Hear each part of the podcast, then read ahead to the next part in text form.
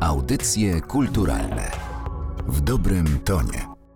Przy mikrofonie Martyna Matwiejuk. Witam Państwa w audycjach kulturalnych. Dziś moim gościem jest Klaudia Obremska, historyczka sztuki oraz współorganizatorka festiwalu Otwarte Mieszkania. Dzień dobry, witaj. Dzień dobry. To zacznijmy może od poznania korzeni Waszego festiwalu, bo w tym roku to już dziesiąta jubileuszowa odsłona. Od czego się zaczęło i czym to wydarzenie jest dzisiaj? Zaczęło się w 2013 roku. Nasz festiwal wyrósł tak naprawdę, korzenie swoje ma w Europejskich Dniach Dziedzictwa, kiedy przy jednej z odsłon Europejskich Dni Dziedzictwa zapraszaliśmy, by oglądać pracownie artystyczne od wewnątrz. I później przeobraziło się to w samodzielny festiwal. Takimi ojcami, założycielami i matkami, założycielkami festiwalu były trzy osoby. Był Michał Krasucki, Kasia Sobczak i e, Justyna Nowakowska. I od tego momentu minęło już 9, e, 9 e, lat, w tym roku 10 edycja. Przechodziliśmy przez różne etapy, przechodziliśmy przez różne tematy przewodnie również.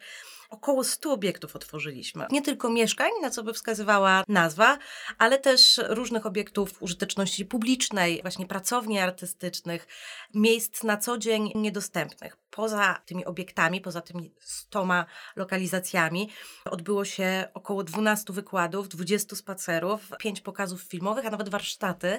Także ten zakres naszej działalności był, był bardzo szeroki. Zajmowaliśmy się Warszawą filmową, zajmowaliśmy się Warszawą artystyczną. Zajmowaliśmy się tym, jak wyglądały domy własne architektów, socrealizmem, Warszawą na skarpie, także przekrój tak naprawdę warszawskości tutaj był bardzo szeroki. No to są imponujące liczby. Mm, za nami choćby takie odsłony jak mm, warszawskie socrealia, Warszawa filmowa, czy też samość dzielnic, ludzie i miejsca. A co czeka nas w tym roku? W tym roku postanowiliśmy, ze względu też na ten jubileusz, na tą jubileuszową edycję, postanowiliśmy spojrzeć e, na Warszawę z możliwie jak najbardziej szerokiego kąta i zostawić właśnie te Warszawy. Bo tak naprawdę, mimo że miasto jest jedno, to każdy patrzy na nie inaczej. Dla każdego Warszawa wygląda trochę inaczej, jest czymś innym.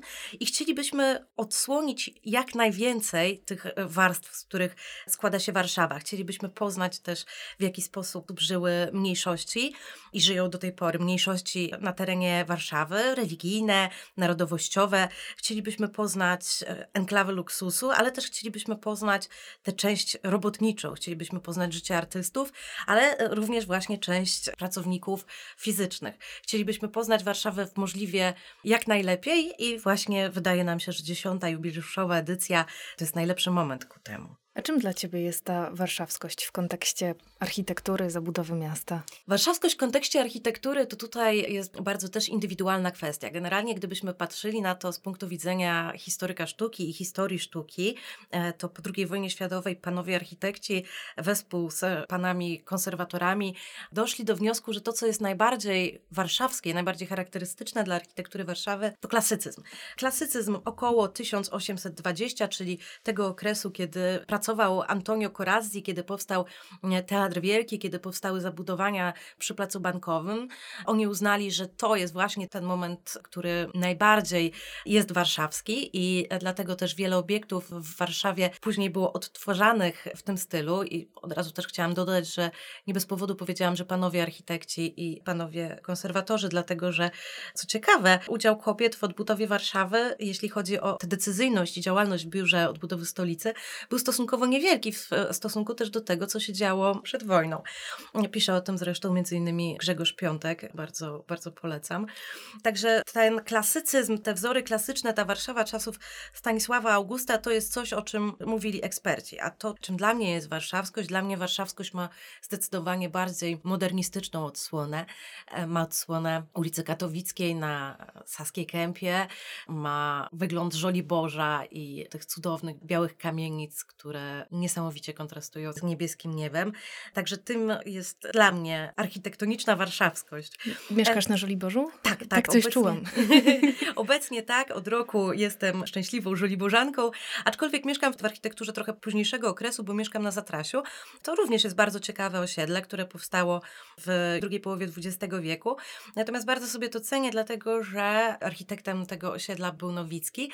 Pamiętał o tym, że powinno być bardzo dużo zieleni, powinno być bardzo dużo przestrzeni i raczej celował w niską kubaturę. I jestem mu za to bardzo wdzięczna, bo przyznam szczerze, że mieszka się na Zatrasiu wspaniale.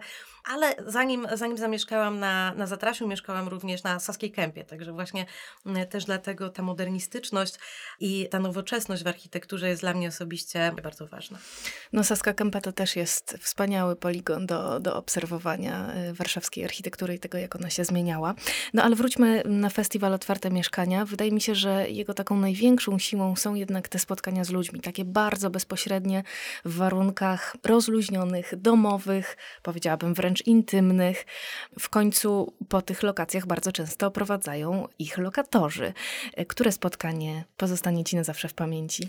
To też jest trochę paradoksalne właśnie, bo nazwa festiwalu i tak go zresztą reklamujemy, opiera się na mieszkaniach, ale tak naprawdę najważniejsi są tutaj ludzie i spotkanie człowieka z człowiekiem, co jest też o tyle istotne dzisiaj, kiedy mamy taką tendencję do odgradzania się, domofony, zasieki, staramy się chronić naszą prywatność, nawet można powiedzieć czasami trochę nad wyrost, nie znamy swoich sąsiadów, a tutaj wchodzimy komuś do mieszkania, czyli przekraczamy tę strefę prywatną tak bardzo, że bardziej się już chyba nie da.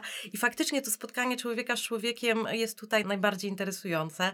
Ja ze swojej strony mogę powiedzieć, że właśnie w edycji festiwalu, kiedy była odsłona filmowa, bardzo interesującą lokalizacją było mieszkanie Krzysztofa Komedy, po którym oprowadzał pasierb Krzysztofa Komedy. I to mieszkanie się bardzo zmieniło. Ono już nie wyglądało tak jak za czasów Komedy, kiedy Komeda tam żył. Natomiast właśnie tutaj był ten czynnik ludzki najbardziej interesujący, bo oprowadzający opowiadał właśnie, e, gdzie Krzysztof Komeda lubił przysypiać, gdzie lubił czytać, jak to wszystko wyglądało za jego czasów, jakim był człowiekiem i to było fantastyczne. To było mieszkanie przy Alei Wojska Polskiego 12, które zostało kupione przez Krzysztofa i Zofię Komedów właśnie w 1961 roku. Zresztą od rzeźbiarza Jerzego Jarnuszkiewicza, też bardzo interesującej postaci. Jerzy Jarnuszkiewicz był autorem rzeźby Małego Powstańca ale jednocześnie był również rzeźbiarzem na wskroś nowoczesnym, który tworzył wielkie, można powiedzieć, kompleksy rzeźbiarskie, plenerowe, które miały grać z przestrzenią. Także też bardzo interesująca postać dla warszawskiej, ale nie tylko, można powiedzieć, ogólnopolskiej sztuki. Tak sobie pomyślałam, że to jest szalenie trudne, przynajmniej takim mi się wydaje, żeby zdobyć zaufanie tych ludzi, żeby zdobyć to pozwolenie na to, żeby oni otworzyli rzeczywiście swoje domy i zaprosić tam, no tak naprawdę nieznane, obce im osoby. Jak wam się to udaje? Nie wiem. nie wiem. Jestem naprawdę bardzo wdzięczna osobom, które zgadzają się na współpracę z nami. Myślę, że to jest dla nas wszystkich bardzo duża przygoda, również e, dla osób nas goszczących. Mamy takie kilka sposobów pozyskiwania tych lokalizacji na festiwale. Po pierwsze, robimy po prostu ogłoszenie i zachęcamy do tego, żeby, żeby się zgłaszać, żeby pokazać, że nawet jeżeli to mieszkanie nie jest w zabytku, bo tak e, ludzie bardzo często myślą, że o, ja nie mieszkam w budynku zabytkowym, to pewnie ich to nie interesuje. No nie, nas interesuje mieszkanie z duszą. Jeżeli ta dusza to jest fajny, nowoczesny design albo po prostu ciekawie zaaranżowana przestrzeń, my jak najbardziej również jesteśmy tego ciekawi. Drugim sposobem pozyskiwania przez nas lokalizacji współpracujemy ściśle z zakładami gospodarowania nieruchomościami miasta stołecznego Warszawy. Mhm. Oni bardzo często mają mieszkania, które czasami są nawet nienaruszone od, można powiedzieć, 100 lat, bo mieszkała tam jedna osoba, która zmarła stosunkowo niedawno i ona nie robiła remontu. I mamy mieszkania z oryginalną oryginalną tkanką zabytkową. To są też bardzo niezwykłe lokalizacje z zachowanym podziałem pomieszczeń oryginalnym, co też w Warszawie zdarzało się stosunkowo rzadko. W ogóle Warszawa jest pod względem mieszkań, generalnie budownictwa i architektury dosyć specyficzna ze względu na swoją dramatyczną historię i mam wrażenie, że też warszawiaków dlatego tak cieszy nasz festiwal, bo zobaczenie chociaż jednego oryginalnego mieszkania przedwojennego po prostu cieszy jak odnalezienie skarbu. Mhm. Jest to bardzo satysfakcjonujące.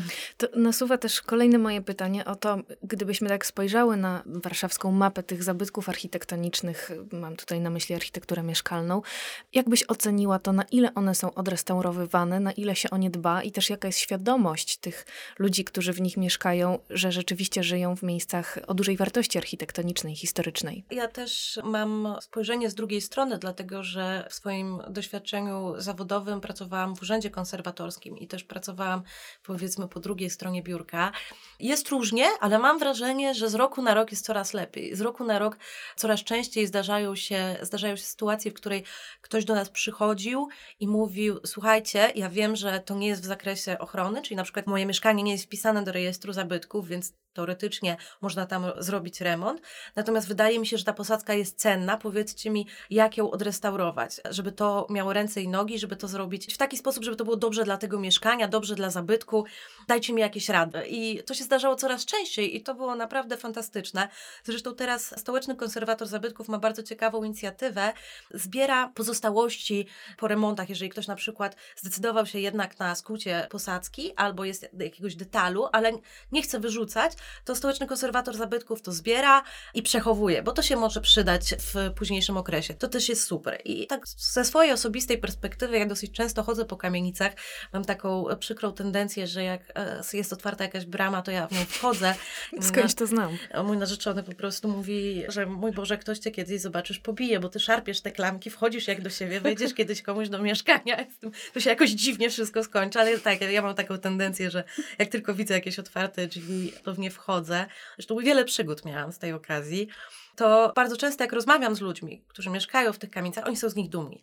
Oni są z nich dumni, oni zaczynają mi o nich opowiadać, oni znają historię tych kamienic dużo lepiej niż nie jeden historyk sztuki, dlatego że oni też patrzą na to wszystko z punktu widzenia takiego socjospołecznego również, gdzie ważna jest właśnie ta historia również społeczna, czyli to, że się tutaj w trakcie powstania zbierali ludzie modlić, to, że tutaj przyjechał pan, który leżał w szpitalu powstańczym. Ja tutaj myślę o konkretnej kamienicy, mhm kamienicy przy ulicy Konopczyńskiego i to właśnie była taka przygoda z e, szarpaniem klamki w Wielką Sobotę tego roku, także stosunkowo niedawno, kiedy weszłam do tej kamienicy i mało tego, że były otwarte drzwi, to jeszcze była otwarta piwnica. Więc przyznam szczerze, tutaj się zawahałam, ale i tak weszłam. I tak weszłam, poznałam tam bardzo miłego pana. Ten bardzo miły pan, no to Wielka Sobota była, więc ludzie sprzątali, przyjeżdżali goście, więc chodzili do tych piwnic, żeby powyjmować krzesła dla większej ilości gości. Pan przedstawił mnie pani gospodyni domu, który mi właśnie opowiadała, że w piwnicy tego mieszkania mieścił się w trakcie powstania warszawskiego szpital i kilka lat temu przyjechał pan który leżał w tym szpitalu w trakcie, w trakcie powstania. Pan już był na wózku i on powiedział, że on by chciał przed śmiercią zobaczyć jeszcze raz to miejsce. I oni go no, nosili razem z tym wózkiem, te dwa piętra w dół, żeby on mógł zobaczyć jeszcze raz tę przestrzeń. I ta przestrzeń ciągle jest praktycznie w tym samym stanie. Tam zlikwidowano część ścianek działowych, ale ciągle to są te same mury, te same posadzki. To, co przy tym budynku też jest niesamowite, że tam się zachował na przykład dwutonowy magiel. Po prostu cała wielka maszyneria i ona sobie stoi, dlatego że to był ten budynek na Konopczyńskiego zaprojektowany przez Ludwika Paradistala. On był mm, tak zwanym luksem, czyli luksusową kamienicą. Od samego początku miał być przystosowany dla raczej mieszkańców bogatych. W związku z tym on miał osobną pralnię, on miał osobny właśnie magiel, tylko na potrzeby tego budynku i to się wszystko zachowało. W części pralniowej zachował się piec z kotłem, gdzie gotowano ubrania. Zachował się właśnie ta, ta maszyna maglowa. Zachowały się nawet numerki na drzwiach z napisem pralnia. Także samo to w sobie myślę, że jest niezwykła. A jeszcze w Warszawie, która przeżyła to, co przeżyła, niezwykłość tego wyposażenia tej kamienicy jest dodatkowo robiąca wrażenie. To chyba musisz zacząć spisywać te historie. Tak, może kiedyś faktycznie, e, faktycznie powinnam, bo, bo jest, jest co opowiadać na pewno. To skoro mieszkania otwarte, to wejdźmy do jakiejś jednej przestrzeni. Pamiętasz takie miejsce, które miało taki wystrój wnętrza? No, zachwyca, nie zachwyca, to jest kwestia gustu, ale taki, który na pewno dzisiaj może zadziwiać. To tutaj mogę opowiedzieć o mieszkaniu, o willi brukarskich na Żoliborzu, na ulicy Niegoleskiego, dlatego, że to też mam taką osobistą z tym historię. Jak studiowałam historię sztuki na Uniwersytecie Jagiellońskim mieliśmy objazdy. Raz do roku jeździliśmy w jakieś miejsca, gdzie zwiedzaliśmy, zwiedzaliśmy, zwiedzaliśmy i na trzecim roku był standardowy objazd Warszawa-Łódź i pani, pani doktor zabrała nas właśnie na Niegoleskiego pod willę Brukalskich. Padał deszcz, pamiętam, było dosyć zimno, a my siedzieliśmy zachwyceni i patrzyliśmy i słuchaliśmy właśnie. To była mm, jedna z pierwszych tak nowoczesnych realizacji w tamtym okresie, wzorowana na neoplastycyzmie w architekturze. Skrajnie nowoczesny budynek. I ja tam w pewnym momencie się pojawiłam właśnie wewnątrz i o nie miałam z zachwytu, dlatego że jak się wchodzi do willi państwa brukalskich, to tam są smaczki, których e, wiadomo, ale jak się je zobaczy na żywo, to też jest wydźwięk zupełnie inny. Na przykład jest piec ozdobiony ręcznie malowanymi huculskimi kaflami.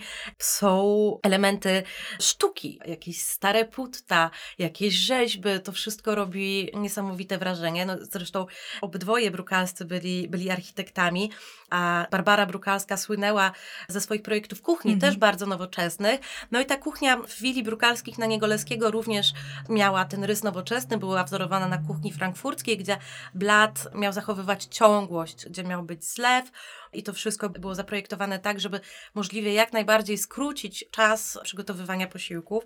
Dodatkowo z willi brukalskiej zachowało się wiele zdjęć, które też dawały takiego ducha epoki. Barbara Brukalska była obcięta na krótko z loczkiem, jak Josephine Baker i stała u wezgłowia kręconych schodów właśnie wewnątrz willi i przyznam szczerze, że kiedy ja weszłam na te schody, to miałam gęsią skórkę, że -hmm. ja doskonale pamiętałam to zdjęcie i sobie myślałam, o Boże, o Boże, o Boże. tak, to bardzo, bardzo ekscytujący moment. Przy jednym z opracowań, z licznych opracowań dotyczących e, wili brukalskich, zapamiętałam takie jedno zdanie na sam koniec tej pięknej, długiej historii. Zabytek dostępny jedynie z zewnątrz. Okazuje się, że nie jedynie z zewnątrz u Was również możliwe było wejście do środka. No to jak do Was dotrzeć? Jak obejrzeć te mieszkania? Zapraszamy na, na nasz fanpage e, Festiwal Otwarte Mieszkania. Festiwal też ma taką dynamikę, że e, bardzo często osoby, które chcą pokazać nam swoje mieszkanie, zgłaszają się w ostatnim momencie. Dlatego zachęcam do śledzenia wydarzenia festiwalowego na, na fanpage'u Festiwalu Otwarte Mieszkania na Facebooku, dlatego że tam na bieżąco po prostu e, przekazujemy harmonogram. Tam też na bieżąco mówimy o zapisach, jeżeli są jakieś zapisy do konkretnych lokalizacji, na bieżąco tam będą uzupełniane wszystkie informacje. Także zapraszam do obserwowania naszej strony. To przypomnijmy jeszcze, jakie to są daty? To są dwa ostatnie weekendy maja w tym roku. Klaudia Obremska była dzisiaj gościnią audycji kulturalnych. Bardzo Ci dziękuję i zapraszamy na festiwal Otwarte Mieszkania. Dziękuję bardzo. Audycje kulturalne w dobrym tonie.